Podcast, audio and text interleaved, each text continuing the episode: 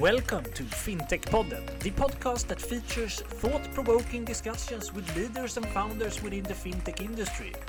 From core banking to Bitcoin, we cover it all. Now, get ready for the next episode. Okay, hi. Uh, just before we start and jump into to today's episode, we wanted to have a brief uh, chat. Yes, because it is an episode where we have invited an anonymous person.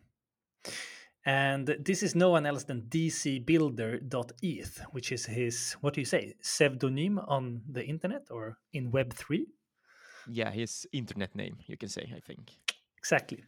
And we are talking about Web3, which this guy explains everything about. Uh, we talk about Ethereum, we talk about uh, Ethereum scaling solutions. We, we talk, talk, about DAOs, decentralized autonomous organizations. Exactly, and the whole Web3 as a phenomenon. And we also need to say a couple of words about myself because I've changed job. Gustav talking now, uh, and working for a Web3 company, which we talk a little bit about in this episode. And this anonymous guest is also involved in this company, which is called Moralis Web3 Technology. And uh, shortly about it is it is a Web3 developer platform, which making it much easier for developers to code stuff on blockchains uh, without having to learn too much uh, new stuff to build things on Web3, but can keep on building with their existing knowledge in Web 2, which you probably have heard about, you know, uh, HTML, CSS, Java, uh, and those kind of languages. So we're pumped. It's a super interesting episode uh, that covers a lot of uh, new topics for many of our listeners, I guess. So yeah, fasten your seatbelts and uh, follow us into Web3 and Metaverse. Whoa, let's go. Hello, and very welcome back to FinTech Podden. In today's episode, we, me and Johan, are delighted to be joined by DC Builder from, uh, what can we say, the Metaverse. uh, hello, uh, very welcome to the podcast, uh, DC Thank Builder. Thank you very much. It's a pleasure to be here. So, for our listeners, can you give a short background of who you are? So, uh, people know me by DC Builder, which is uh, a pseudonym that I uh, run by online, especially on Twitter. And so, uh, I'm currently working as a researcher in Moralis, which is a Web3 development platform that builds uh, infrastructure and tooling for developers to build uh, better applications that utilize uh, cryptocurrencies and, and listen to blockchains and all sorts of stuff. So uh, within Moralis, I do research, meaning that I am my job is to um, stay on top of things in terms of crypto, blockchain, Web3, DAOs, decentralized finance, NFTs, and everything regarding those those topics. Nice. And, and uh, some other facts about you. Where in the world are you? How old are you? Yeah. yeah uh, so uh, I'm Czech by origin, but um, I travel fairly frequently now that some parts of the world are letting travel, uh, allowing travel. Um, I'm 20 years old, and currently I'm in Finland, in Helsinki, for for Rave, which is a, an Aave hosted party. And maybe you can give us a short introduction on how you ended up where you are today. Like, what got you into crypto mm-hmm. and uh, Web3 in general? Yeah, so uh, I'm generally interested in technology. And so uh, I was building websites when I was like 14 to 15 years old. So I, I, I started watching a lot of videos on YouTube about how, how to build websites and all of that. Eventually, I got interested in artificial intelligence and machine learning. So I started learning some mathematics on the internet, watching a lot of videos surrounding that, following a lot of people in those uh, kinds of areas.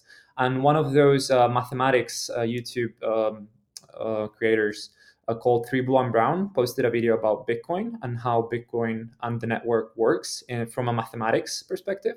And so that's how I got into crypto originally.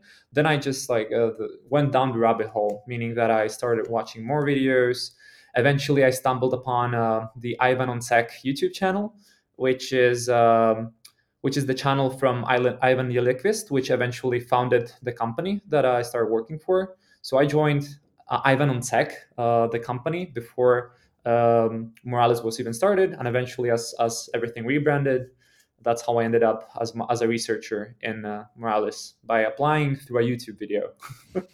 nice, and and you said you you're only twenty years old. Mm -hmm. have you skipped the whole university part, or yeah. how have you learned things? Yeah, yeah. So um, uh, uh, I think that I'm a, a self-taught person uh, in general. I, I, I did go to high school and finish that also uh, started university last year. I went to um, to do computer science in health uh, in in Prague, in the Czech Republic, but I dropped out after after the first semester because I felt that everything was boiling inside of the crypto markets and everything was much more interesting than what I was what I was learning.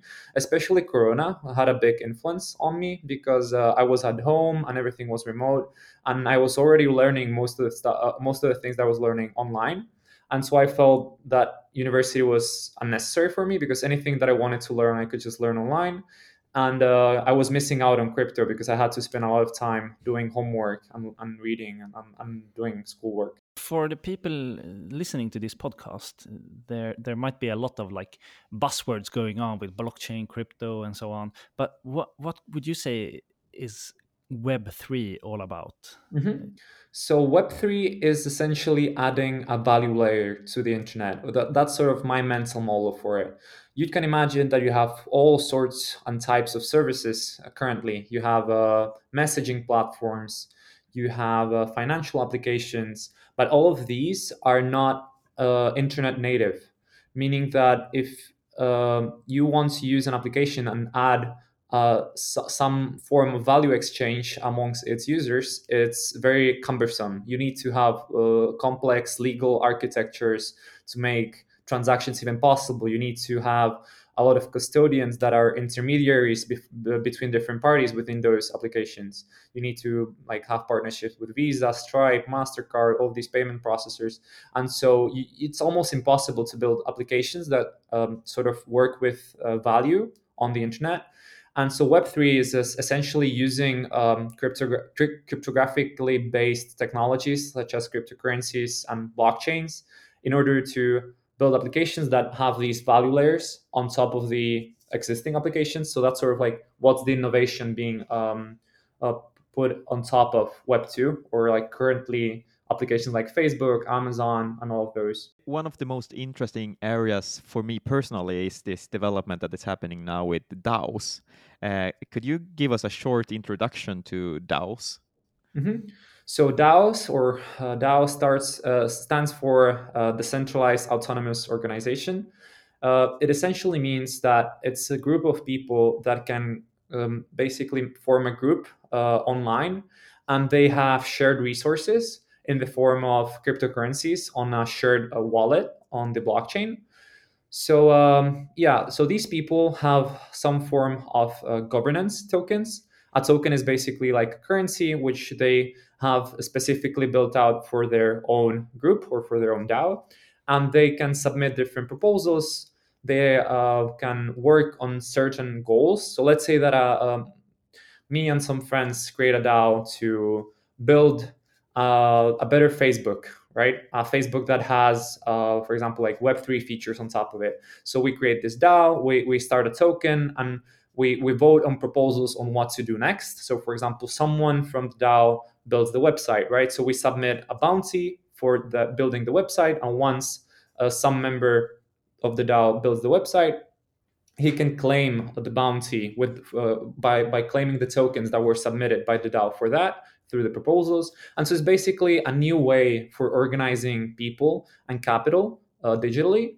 That's arguably more efficient than traditional LLCs in some aspects, especially if, for their transparency and trustlessness and also it's permissionless meaning that anyone can join these organizations and uh, look at the at the at the proposals that are being open or like the bounties and anyone can contribute openly and like what different types of daos exist and what could they be used for in the future mm-hmm. yeah so uh, There's there's uh, many different types of DAOs. There's, for example, protocol DAOs. Uh, within crypto, we have a lot of uh, protocols, or basically a, a sets sets of applications that are um, designed to fulfill some task. For example, within decentralized finance, which is um, creating financial primitives on the blockchain through the use of smart contracts, which are just programs that run on these networks and um, allow for users to, for example, exchange assets without uh, any intermediaries or lend out their capital for a return or borrow against their collateral, do various uh, financial primitives. So, for example, you could create a DAO to create some of these financial primitives. Uh, examples of this are, for example, the Uniswap DAO, uh, MakerDAO, uh, Compound DAO, and Aave DAO. So, so many of them, right? Uh, that's one type of DAO to build protocols. Then you have, for example, um, service DAOs. So let's say that you and your friends, you are all designers. You, you like to design websites. So you can create a designer DAO, meaning that you create a shared uh, collection of resources. And once the DAO can be contra- contracted by, for example, another DAO, and uh, once you get the contract, someone from the service DAO could create um, the, the, the actual work for that DAO and then get paid from the uh, other organization and distribute it and distribute those funds to, to that. So you can, for example, create a, a group with your friends to build to build like designs or to be like, for example, give uh, legal consultations as a DAO. Uh, so that's one type of DAO. Like there, there's many of them. There's also people that like to collect things together. So uh, a good example of this is, for example, PleasrDAO, which they uh, it's a group of people that likes to collect um, culturally relevant uh, historic pieces uh, an example of this is, for example, the original Doge meme mm-hmm. uh, NFT. Uh, also, they they collected um, uh, the Wu Tang album, uh, which is also an, a very very well known historic piece. Yeah, so there's there's just you can create a DAO for basically anything, along uh, as as as long as you create the right incentives surrounding the surrounding the group and you create a, a good infrastructure to onboard new people and manage it and create proposals and do all sorts of things. It's just a new way of organizing uh, people and capital. And, and you mentioned the example if with you and your friends if you mm-hmm. started mm-hmm. a, a, DAO like but but if you take some of the the bigger DAOs like Uniswap mm-hmm. or any of the other big ones what how does it work when what is decided who whose proposal uh, gets paid for, or, or is it a few people that, that decides this, or how does it work? Yeah, so this is sort of where the token distribution uh, comes into play. So protocols historically have usually um, done so-called airdrops. So meaning if uh, let's say that you create this DAO, but at first you don't have a token. You just create a DAO with your friends and you're building something the early contributors, once uh, you create a token, are so eligible to claim tokens for the DAO based on their activity, how many times they've interacted with your application or with the with the product that you're building, and uh, you also give um, tokens to the users. So users that are involved, or people that are submitting proposals, or people that are active in the Discord, managing the project and doing all sorts of things, are then eligible for these tokens. So you democratize the supply of the DAO. And these people that own the token, it, it, could be thousands, tens of thousands of people that hold the token, are then able to vote with their tokens uh, in the protocol's governance um, forums. And so, if anyone submits a proposal, then all of those holders uh, collectively can vote on different proposals. And those that are uh, approved then go into the execution uh, sort of um, step phase. And so after that uh, people start um, creating uh, or actually building what, what was in the proposal. And once it's built those people that build uh, what, what was in the proposal get the reward that was set up by the proposal for anyone that would build the actual product so it's like a automatic way of running a company. Yeah it's it's creating a company without the legal infrastructure. It's just creating a digital organization and adding a value layer across those uh, um, between those people so that they can uh, organize themselves uh, digitally. Like you don't need anyone any intermediaries for, for doing this. You only need the actual members. So uh, you only use permissionless and trustless infrastructure which anyone can rely upon because it's it's secured by a blockchain and then just create these incentive structures and governance structures, or reuse some of the already established ones to um, to fulfill a common goal. Yeah. Uh, what, what other things uh, do you find interesting in in Web three? You mentioned. Uh, uh, Aave in the beginning. Uh, are there any particular things that you find uh, very interesting and, and are involved in yourself in in, in Web 3 mm-hmm. Well, there there's many things that I find interesting. Web three is like Web three is sort of a very very broad. Uh, very broad categorization. So a, a, lot of things fall under Web3. It's the same thing as if you said the internet, right? Uh, within the internet, mm. there's so many things that run on top of it. You have video games, you have then uh, financial primitives, you have logistics, um, video streaming platforms, communication platforms, and uh, it's the same thing with with Web three. So you have things like decentralized finance, which creates uh, financial primitives that are oftentimes even Web3 native, meaning that they wouldn't be able to exist uh, in the traditional world or do not exist. Um, so there's uh, essentially a lot of uh, this, uh, a lot of the things that interest me are within DeFi as well. Uh, then there's, for example, social primitives uh, of creating like decentralized social networks where users own their data and their content and can uh, have their content logged onto the blockchain. Currently, there are certain limitations from the technologies themselves, but moving moving forward, these these problems will be will be solved as technology evolves. Then there's, for example, a lot of um, social primitives like uh, DAOs, for example, uh, which we've been talking about. But yeah, it's like I'm involved with sort of everything. I have my feet dipped into all sorts of things because I'm a researcher, so I need to have a good overview of, of most things. Mm. But um, yeah, it's it's every every single like sub genre within Web three is is interesting in my opinion. Mm. And maybe if we can uh, move over to the topic of like Ethereum and what is happening there uh, with layer one, layer two. And maybe if we start from the beginning for our listeners that are not super familiar with the whole topic, like, could you give a short introduction to Ethereum and then, like, after that, give us an explanation on what is happening right now with L1 and L2 and what's going on? Mm -hmm. Yeah, sure. So Ethereum is a is a blockchain meaning that it's a, it's a network that uses uh, a consensus mechanism or uses a, an algorithm to determine what's right or what's wrong within the transactions that are published onto the network.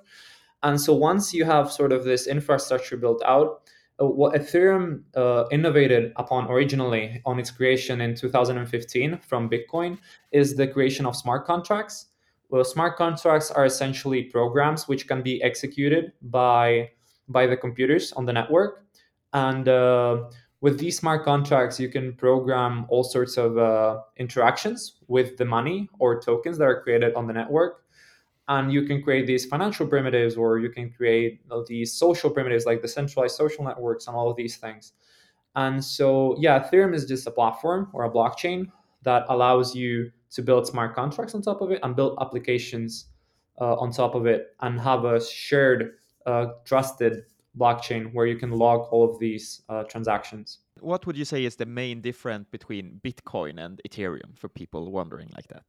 Uh, well, there's certain differences from the protocol standpoint. Uh, so Bitcoin is sort of um, uh, so so one of the biggest differences that many people would, would would say right off the bat is that Bitcoin has a limited supply where Bitcoin once it hits its 21 million cap, uh, it won't stop. It, it will stop uh, increasing its supply. Uh, Ethereum uh, currently, as it stands, um, or from when it started, it has a fixed four percent influence in, uh, inflation, and uh, there's certain things that are changing this at the moment, especially EIP 1559 and Ethereum 2.0. But those are sort of more complex topics that I, I it, it, it would take a lot of time to to get into. Mm-hmm. but um, yeah so that's one one one big change. Another one is smart contracts. Uh, bitcoin does have uh, a form of programming on top of it but it's very limited. And so you cannot do very complex applications on top of it uh, unlike ethereum. Uh, ethereum is also um, transitioning sort of to a different uh, model than bitcoin. Bitcoin uses proof of work. Uh, ethereum also uses proof of work at the moment, but is transitioning to proof of stake, which is a different um, mechanism for reaching consensus within the network. Uh, then also a fact about Bitcoin is that it doesn't like to change a lot, meaning that it's very static. It's meant to be um, a, a, reserve currency, a centralized reserve currency that uh, does not change a lot. Uh, unlike, for example, like central banks, which can print money out of the blue. Uh, Ethereum is more um, uh, more elastic or more flexible, where there are there are a lot of changes and improvements that are submitted onto the protocol, and a lot of people are working on them. So I would say like flexibility is another thing. Uh, there's a lot a lot uh, more niche the differences, but those are sort of the main points. Uh, the differences between Bitcoin and Ethereum. And and one thing that uh, that we all all the three of us here have noticed over the last year is at least that that the the gas fees and the the pop popularity around Ethereum have uh, sort of exploded. And for me, it's it's kind of uh, difficult sometimes with it with the huge fees to when I'm gonna do some kind of transaction on mm-hmm. Ethereum. But but but you have written a, a blog about layer two solutions. Could you give mm-hmm. like a simple uh, explanation of what what a layer two solution does or layer and and how it can solve these uh, sort of mm-hmm. gestion problems with for sure so um so uh, a, a, an important i will just give an introduction on sort of how ethereum works in terms of uh, fees so mm-hmm. in order to do transactions on the network in order to get your transaction put into the blockchain you need to pay a fee to miners uh, at this point in time where um, there's limited amount of transactions that the network can process because it has a limited amount of block space, a limited amount of transactions you can fit into each block, which goes into the network. And so once you have a lot of people trying to transact on the network, they start competing for that block space. And if um, it, it, it starts sort of like an auction mechanism where people are start are starting to bid on how much they're willing to pay to get their transactions into the into the network. And so once you have a lot of demand uh, and a limited supply, the price of getting transactions onto the, onto the network uh, spikes.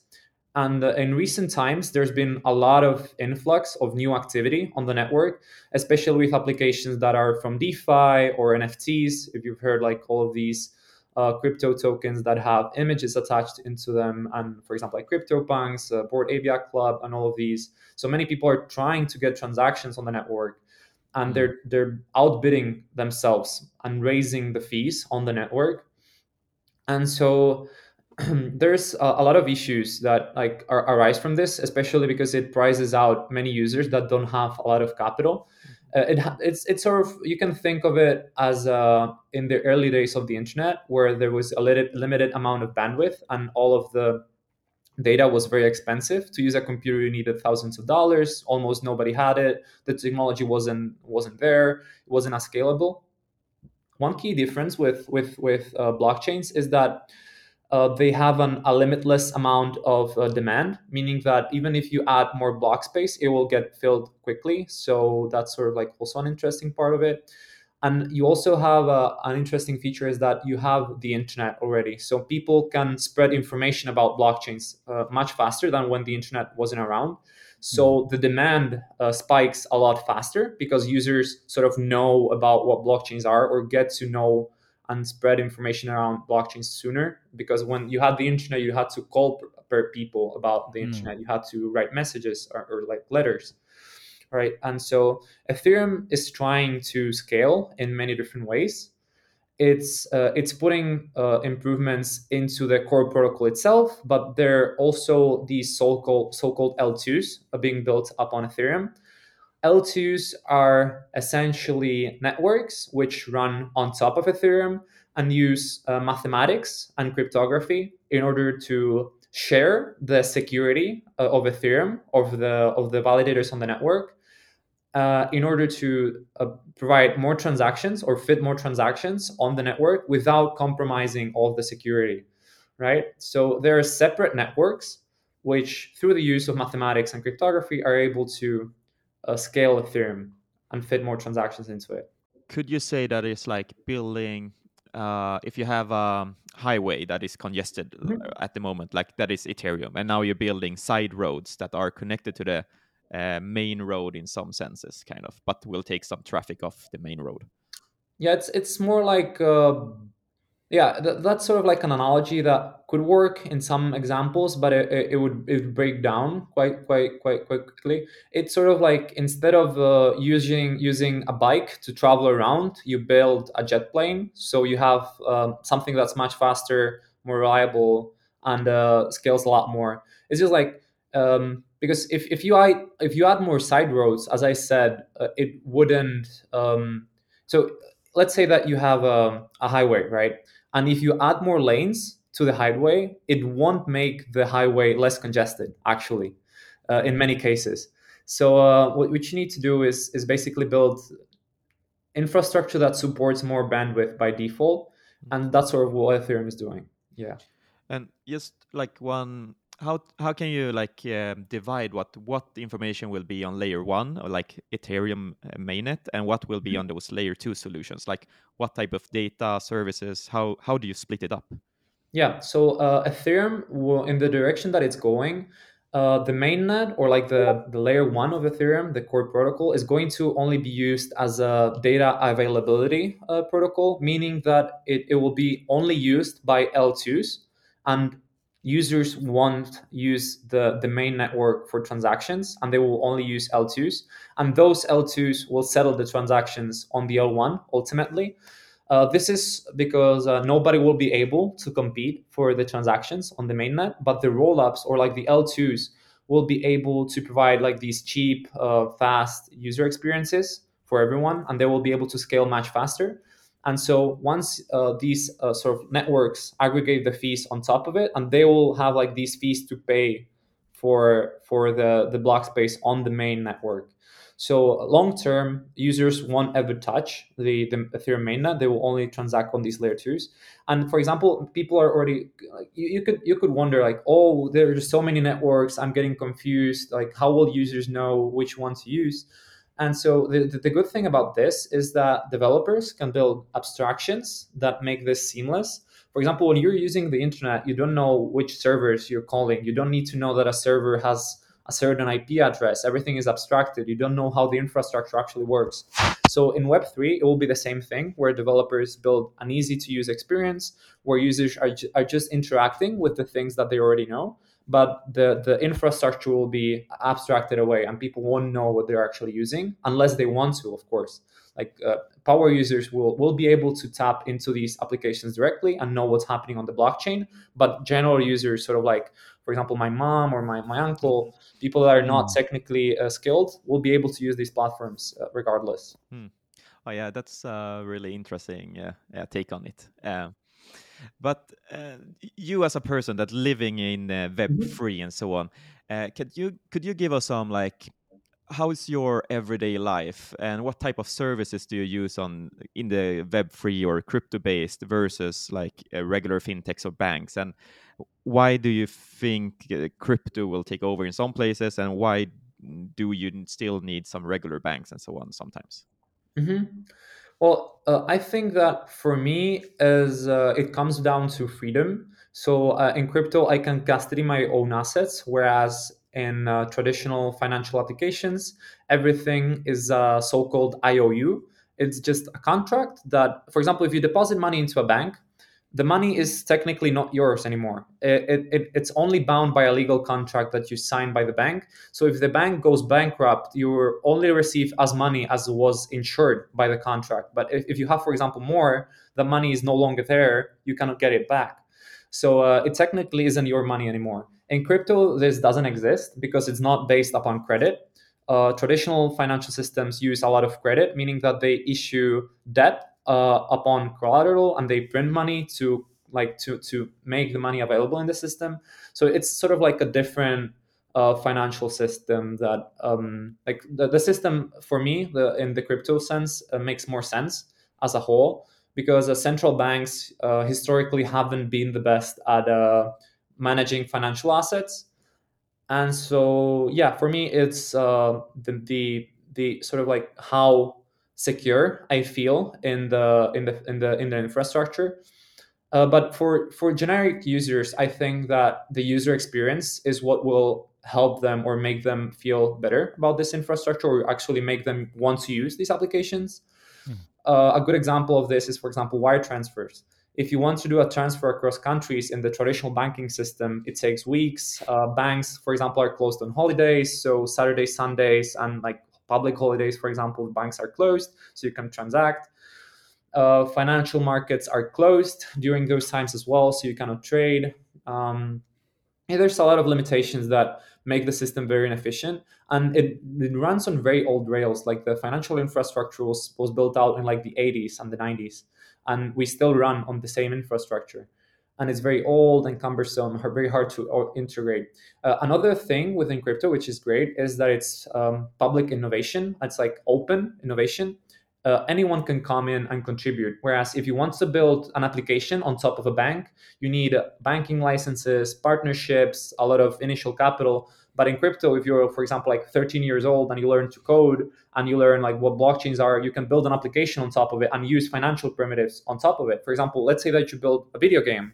You want to build a video game that people use, and you can build these uh, in-game items, and those items are recorded on the blockchain. People can like send them back and forth, and you, are just like 13 years old, and you're interaction interacting with with money and playing with it. So that's sort of like something that I also like. Um, but um, yeah, so currently I still don't see uh, like the entire world uh, going into crypto because it's not like the infrastructure is not there yet. But already, I'm already seeing a lot of uh, traditional financial uh, companies integrating crypto because there's a lot of demand. Uh, applications like Stripe, uh, Mastercard, Visa, all of these companies are building or creating crypto engineers, crypto engineering teams to support uh, these these technologies. Hmm. Uh, for example, to accept crypto at different merchants. So Visa and Mastercard, one of the well, the two biggest uh, credit card uh, processors in the world. So let's say that you come to a shop and you can pay with crypto with your Visa and Mastercard card directly. And so they're also integrating all the blockchains and all that. So like moving forward, I think like just the, the user experience that can be provided by these decentralized financial applications, by these decentralized uh, applications in general, like Web3 in general, anything from social applications or DAOs, NFTs, like these new cultural primitives that are emerging. There's just so many things that create either new new applications that didn't exist before or a better form of already existing applications that are more efficient, easy to use, cheaper, open, transparent so these are sort of like the the qualities of why I believe that Web three will win out uh, over the traditional infrastructure. Yeah. But do, do you have some uh, examples of like um, Web three based uh, services or, or, or uh, the apps that you use today on a daily basis? Like, mm-hmm. Yeah, so um, replace your your traditional uh, yeah sure equivalents. Mm-hmm. So I I'll start like with the basic DeFi protocols. For example, I use Uniswap on a, on a daily basis. Uniswap is a decentralized exchange on Ethereum, meaning that I can swap any uh, cryptocurrency that's on Ethereum for another cryptocurrency uh, without an intermediary. Um, the the equivalent in the traditional world would be like uh, like a fiat exchange where you could change uh, a currency into another. For example, a euro Robinhood, maybe. dollar. Yeah, yeah, or like a, uh, like a British pound into Canadian dollars or whatever. So within cryptocurrencies, I could swap, for example, USDT for Ethereum, or I could swap, I don't know, like wrapped Bitcoin for DAI, or, or vice versa. So you can buy and sell uh, different assets for other assets. Uh, that's sort of one application that I use. Another application that I use is, for example, Aave, which is a lending platform. So let's say that I want to get a, a return on my on my on my on my assets. Mm-hmm. Um, in traditional um, in traditional financial services, for example, banks, when you lend money or put it into a savings account, the returns are very low and it's not transparent. So you deposit money into this into this account, and they give you, for example, like zero point one percent, and the bank sort of moves the money in certain ways and lends it out to people for a return and they give you part of that return for for you lending them money but in cryptocurrencies or in, in blockchain in web3 uh, for example Aave is a protocol that enables you to lend out or borrow um, money in a decentralized way. And the rates are much higher, uh, especially because uh, it's transparent and you don't see the, all these intermediaries taking their cut for, for lending and borrowing. Mm. It's also much more efficient because you can you can put in large amounts of sums of capital almost instantly, and so you can move all these funds very very openly and, and seamlessly.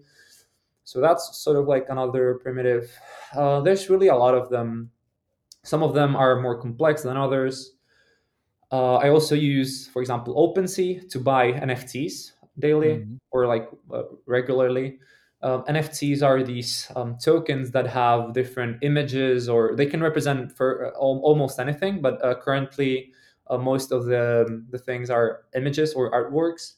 For example, I can buy um, this, for example, collection uh, of uh, images and I can actually own them. So let's say that I'm an artist and, and I want to sell my artwork instead of actually um, like creating a piece of paper and selling that piece of paper, which nobody knows who owns it. You, you need a certificate and all of that. You can record ownership of that particular asset on the blockchain and trade it.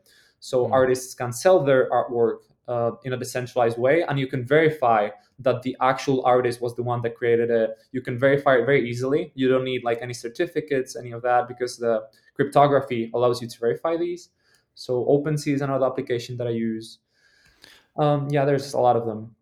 Yeah, I mean uh, NFTs are a super interesting area, and we, we would have to. We could host uh, one or several podcasts on just that topic. Yeah, sure, it's true. Um, but what was I more thinking about? Uh, if if you are listening to this podcast now and and, and you're uh, from from more of a Web two or traditional finance background, what what could you recommend people to do in order to start their Web three journey or mm-hmm. interact with some DAOs or wh where do you start basically? Mm -hmm. Yeah. So uh, me personally, what I where I recommend many many people is to go to the Bankless uh, YouTube channel or to the Bankless website. So Bankless is uh, is many things. It's a it's it's a it's a podcast uh, for most and foremost. It's a, it's a podcast and a newsletter. And uh, these people uh, have made a lot of content to get started within crypto and Web3. So they explain from the basics all the way up to uh, what's happening currently, current innovations within decentralized finance, NFTs. They interview uh, many of the of the of the biggest thought leaders in the space, the biggest builders, um, creators of protocols, founders, and all of those. So they they do have a, a guide uh, how to go bankless. Uh, maybe we could link up uh, in the description the link for for that guide. So yeah it, it's just essentially a guide that tells you what to start with uh, how to get started with crypto how to buy cryptocurrency for the first time how to interact with these applications how do they work and all of that. So maybe that's a good resource um, yeah. yeah. there's there's many and they're sort of fragmented but i think that bankless if you start with bankless they redirect to a lot more resources that allow you to like go down the rabbit hole so to say and and uh, another question around uh, Moralis, which we are very familiar with. Mm -hmm. how, how, would you say Moralis benefit could help like a Web two developer to start to to build things on on in Web 3 mm -hmm. So Moralis, what it allows you to do is to abstract a lot of the infrastructure that you need to use in order to build applications that utilize Web three.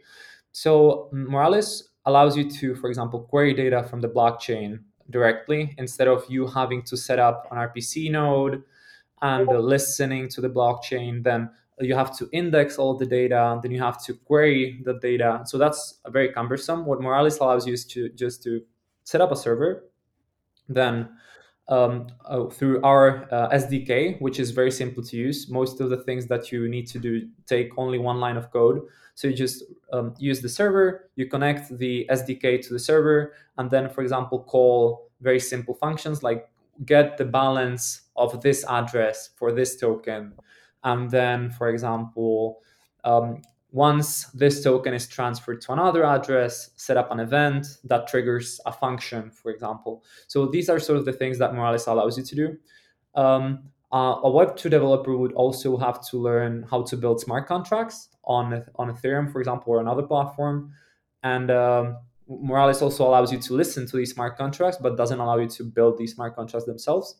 So Solidity, for example, would be a good start to write these smart contracts in Ethereum, which is a program. It's it's a programming language for writing smart contracts. So Moralis essentially allows you to abstract a lot of the infrastructure. If if you're a Web2 developer, maybe you're familiar with Firebase which is sort of a, like um, a service provided by Google that allows you to abstract uh, a backend, meaning that you don't need to have a database, you don't need to have uh, authentication, all of that. You just set up a Firebase instance, and all of that is taken care for you, and you just integrate Firebase within your application. So Moralis is sort of like the Firebase of crypto, where you could just set up a Moralis server and use our SDK to have a very um, easy to use user, uh, easy to use or easy to build um, experience for developers. And I can actually agree that it's super easy to use because I'm not a coder or technical guy, but I could set up like uh, logging into my Ethereum wallet using uh, the Moralis services, and they have really good tutorials and so on. So I can really recommend Web2 people to uh, start to look into it if they are interested in Web3. Yeah, that's good to hear. And and I mean, there's a, a whole bunch of uh, videos also in the Moralis Academy that that goes through a lot on on uh, how to build things using Moralis and and uh, learning Solidity, etc. Um, what more do we have? No, I, I think we have covered a lot of different topics here today, and uh, we have learned a lot, I think, from our side here. So, uh, do you, DC, have anything to add before we round up? Hmm. Um, I would just recommend people that are interested in sort of this. I know that's a lot of information to take in if you're if you're never even seen this or ever even heard of it.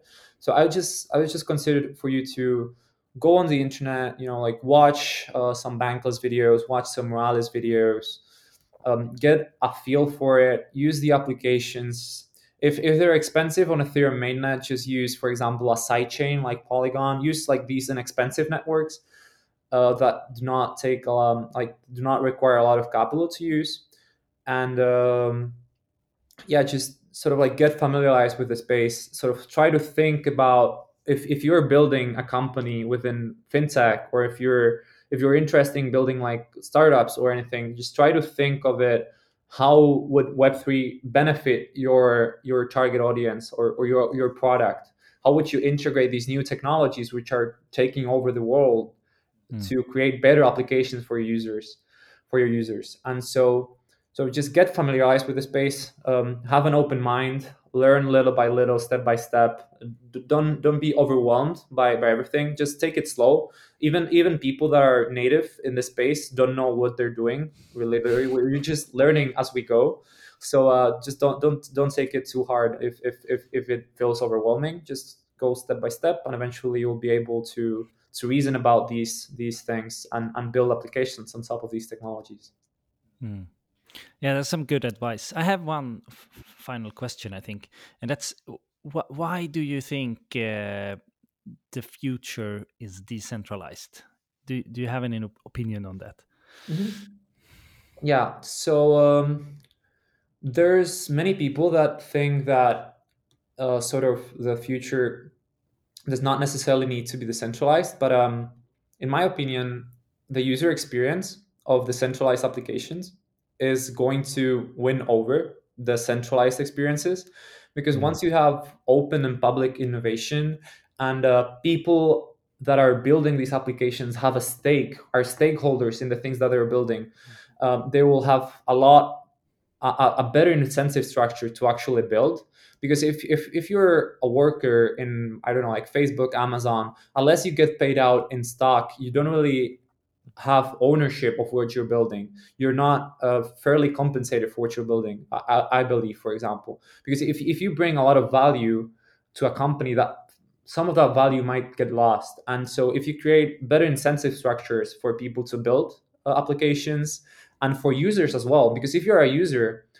um, you you get exploited many times. Uh, your data gets compromised to advertisers so that uh, these people running these businesses have revenue and to, to actually for them to provide these um, these these these services. They need your data, right? And in in a Web three world that's decentralized, I believe that everyone sort of has more ownership of their of their own assets, of their own data, uh, their privacy. Um, it also allows just for a better experience overall. It's transparent, meaning that if if anything bad happens, you can see who's doing the bad things, right? It's it's it's it's it's very hard to sort of um, do illegal things, even though that's what many people believe that cryptocurrencies are used for. Um, it's it's actually very hard to do things that are illicit because you can track these things on the blockchain. You can see like sort of the trail of what what are the things that that are going on. Mm. It just for me, like the biggest uh, reason why I believe that the centralized will win over centralized is just a better user experience and uh, a, a, lot new, a lot more possibilities for building. Uh, or, whereas centralized applications or centralized services won't be able to keep up. Yeah, it's really interesting thoughts, and and and it's been super interesting to to have you here, DC Builder. Uh, we have enjoyed this conversation, and I'm sure that many of the listeners will uh, learn a lot by by listening to this episode. So thank you for joining the the FinTech Podden podcast.